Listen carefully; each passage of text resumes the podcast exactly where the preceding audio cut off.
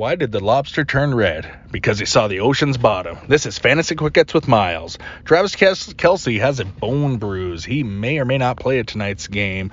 Uh, keep watching the waiver or keep watching the wide to say that. Noah Gray is his backup. Cooper Kupp, wide receiver for the Rams, is out. Van Jefferson is listed as the number one, but do you really want to play Van Jefferson?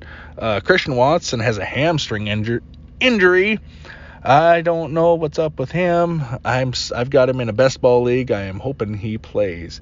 Um, I've been sick and my back hurts and I haven't felt like talking on the radio. So let's see what happens next time.